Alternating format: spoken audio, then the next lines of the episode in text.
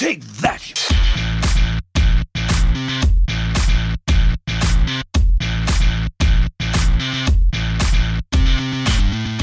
This is Hunting Humbug 101 with me, Theo Clark. This is a rebroadcast of an original episode first recorded with my father, Jef Clark. My apologies to any listeners who've been waiting a long time to uh, hear the next edition of Hunting Humbug 101, but I've been a little bit busy of late, having my second child, who's almost a month old now, and that's taken up the majority of my time, so I haven't been able to get around to producing another episode. This episode is a little haphazard. You can probably hear the noises. I'm actually just uh, on a break from lunch from work. It's any opportunity I've had a chance to do some more recording. And I'm sitting outdoors, and I thought I'd just introduce this episode a little bit differently to the others because I'm by myself without Jef, first of all. Uh, he'll be along shortly because we've pre-recorded another section where we're actually uh, analysing a fallacy. Now, this is a little bit different this episode because instead of doing a reading from the book and telling what the fallacies are, we've got uh, just one clip to have a listen to. And what I'll allow you to do is I'll, I'll put some t- uh, it's a little bit of time before we talk about the fallacy after you've heard the clip, so you can try and figure out what you think the fallacy is for yourself. Sorry, I just need to interrupt myself there for a moment. What I'll do is I will play a little sound effect when the fallacy is being made, the Windows error beep. So when you hear the Windows error beep, you know that there's a fallacy being, being made, and that's what you need to try and figure out. Alright, back to me again. So it actually will be quite a bit of a tutorial in that sense. So it's quite a good opportunity for you to hone some of your skills. This is a shorter episode. Will probably be a little bit longer in the next episode. Uh, but anyway, let's get on with it. So here's me and Dad slash Jef from about a week or two ago. It starts.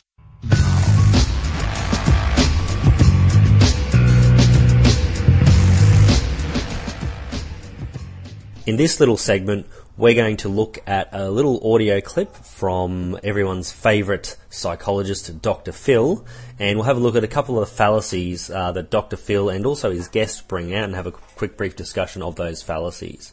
So, this is a clip I found on YouTube. Theo, it's a great. sorry. Yeah, sorry. Yep.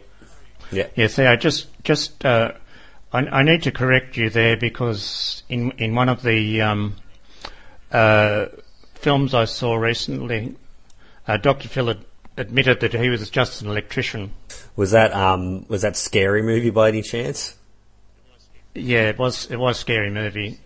He, he was he was chained in a dungeon. Yeah, but you know when people somebody, admit strange things under duress, so. and he admitted he was just an electrician. Yeah, well, um, i i to be true, to be actually, if you look at his history, he was actually a failed psychologist, um, and he only got famous because of Oprah, and because he was a jury selector for her trial about when she said she'd never eat hamburger again. Um, okay, well, let's let's have a listen to uh, this audio clip now of uh, Dr. Phil meeting his match. Quite frankly.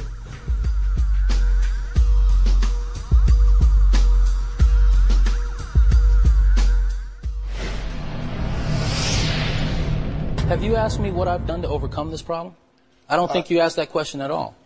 You know, I haven't asked that question because I have problems with the answers. You know, you you have you you have a very much a Yeah, but you've never overcome uh, exhibitionism, so what would you know about it? well. Unless you've lived this problem, because Okay, but that's I've- like as that's, I said, I've but wait a minute. That's like telling a brain surgeon they've got to have had a tumor in order to help somebody no, it isn't. does. No, it isn't. No, it isn't. It isn't the same at all. It's not the same at all. It's not the same at all. This is a behavior. It's not a condition of the mind that can be fixed by a doctor doing technical work. This is a behavior that unless you have experienced the humiliation of this behavior, you couldn't possibly know what it's like. So, Oh, I I. I have no question that that's true. Don't hey, don't show me your hand. Uh, Are you through talking? yeah. I think Okay. I'm through talking. We'll be right back.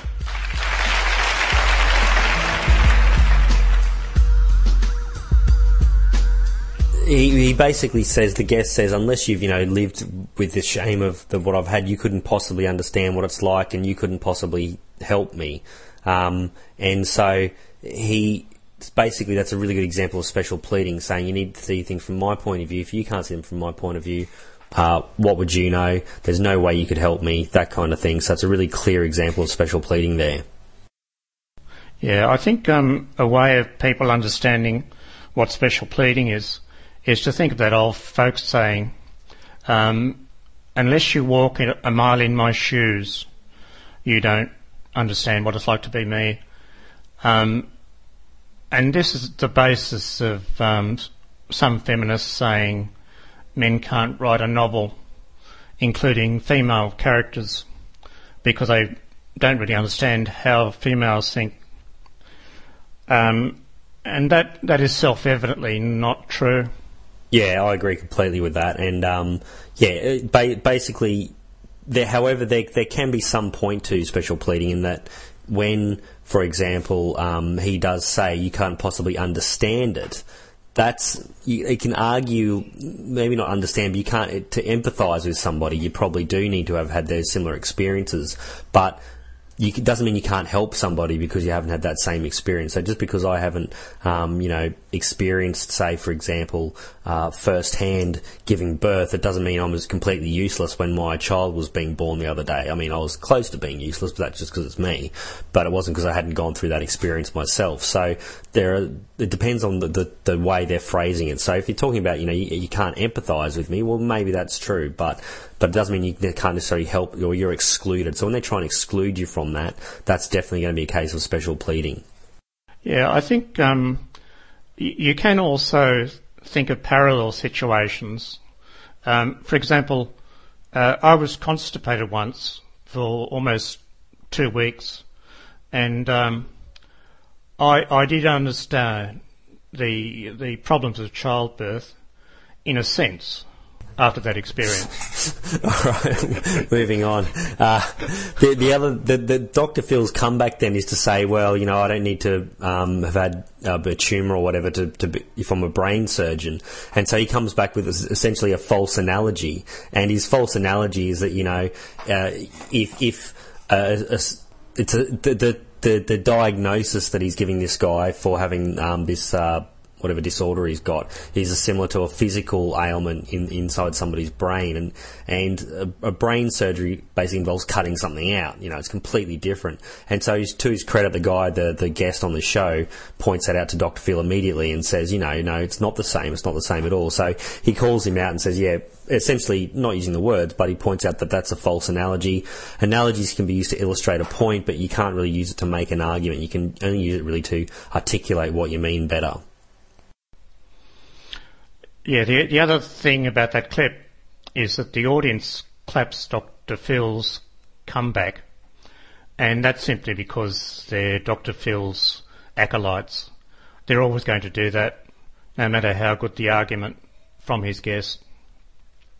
Yeah, and, and that, that's an excellent point, and that's that actually leads into the next last part of the clip because I want to watch this last part of the clip. Uh, Dr. Phil has got this massive power advantage, and so it's one thing, something you know, understand really well as an educator. Um, but you know, business people know it. I mean, I'm sure most people understand the idea that if you're in a position of authority over somebody, or you've got the odds stacked on your side, it doesn't. You've got a massively unfair advantage in, in, in a situation, in an argument, or whatnot. And so that's what Dr. Phil has in this situation. He's got the audience on his side. It doesn't matter what he would say, the audience is going to agree with him. And so he has this power dynamic whereby he can say whatever he wants, and he he will win because they're all on his side because he's Dr. Phil, and that's exactly what this guy points out next. So why don't we have a listen to it?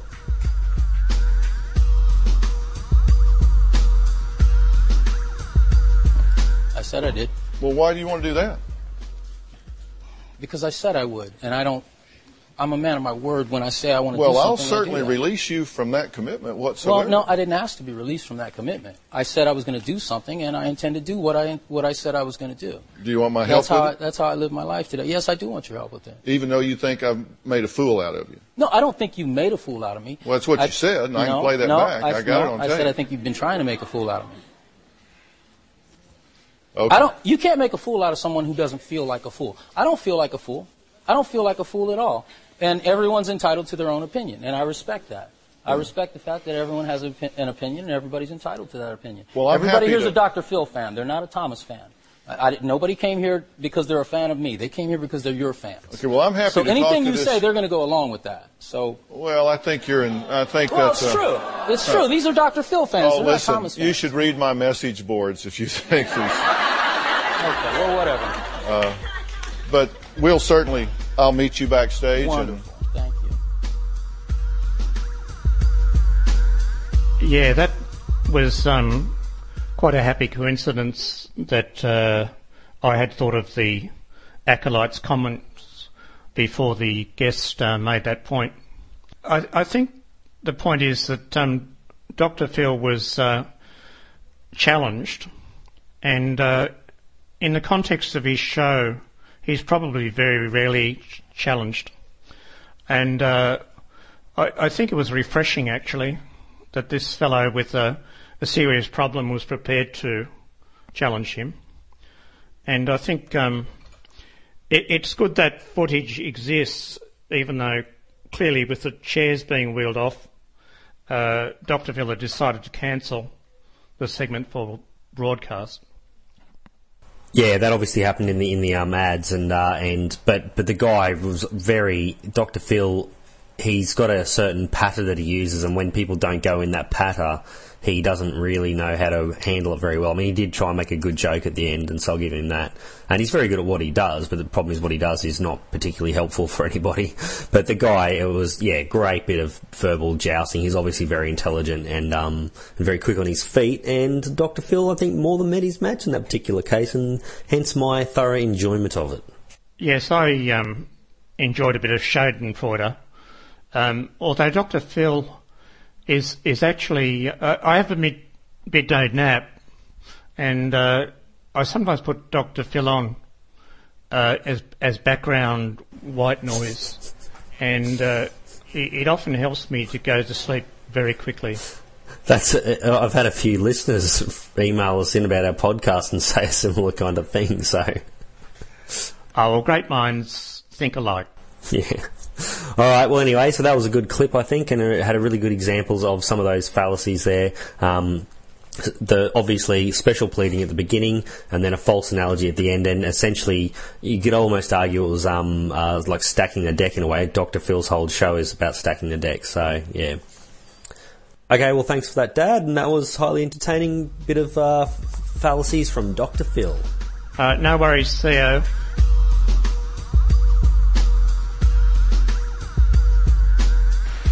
So there's a couple of points that we didn't uh, talk about there in that section. So in that section, we were talking about special pleading as one of the fallacies. Now that's a, the kind of special pleading where the advocate says you couldn't possibly understand it because you haven't been through what I've been through, or you don't see things from my point of view. There is, of course, the other type of special pleading where you come up with an excuse for why something didn't happen, so you immunise your hypothesis. So that's one little point I wanted to add uh, from having listened back to that section.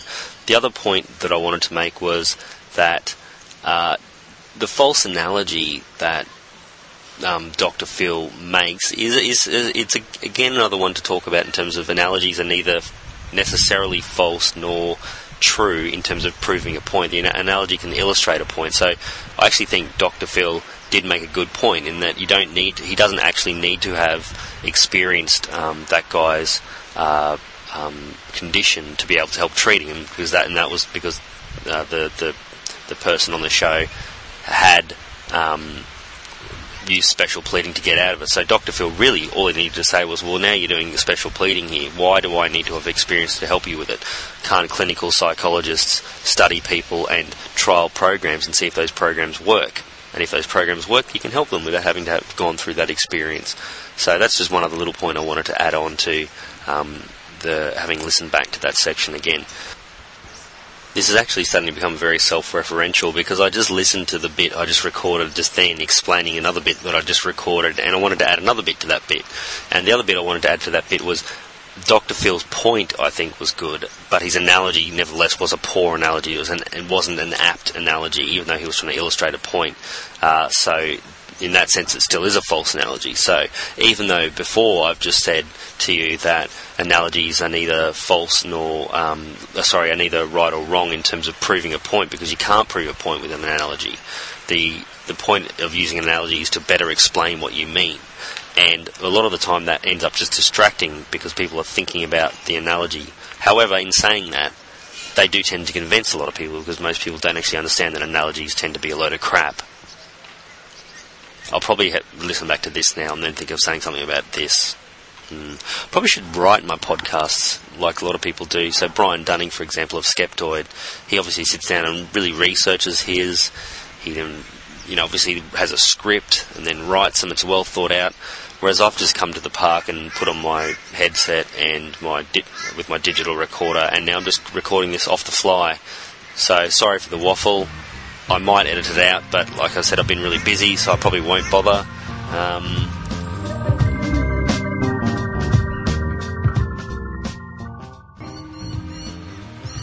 So one other thing I wanted to add again after listening back to the other two bits I've just talked about, even though I think Dr. Phil made a good point, I do still think he's a tool. So really don't at all think that I'm endorsing Dr. Phil as a person. I pretty much think he's a tool.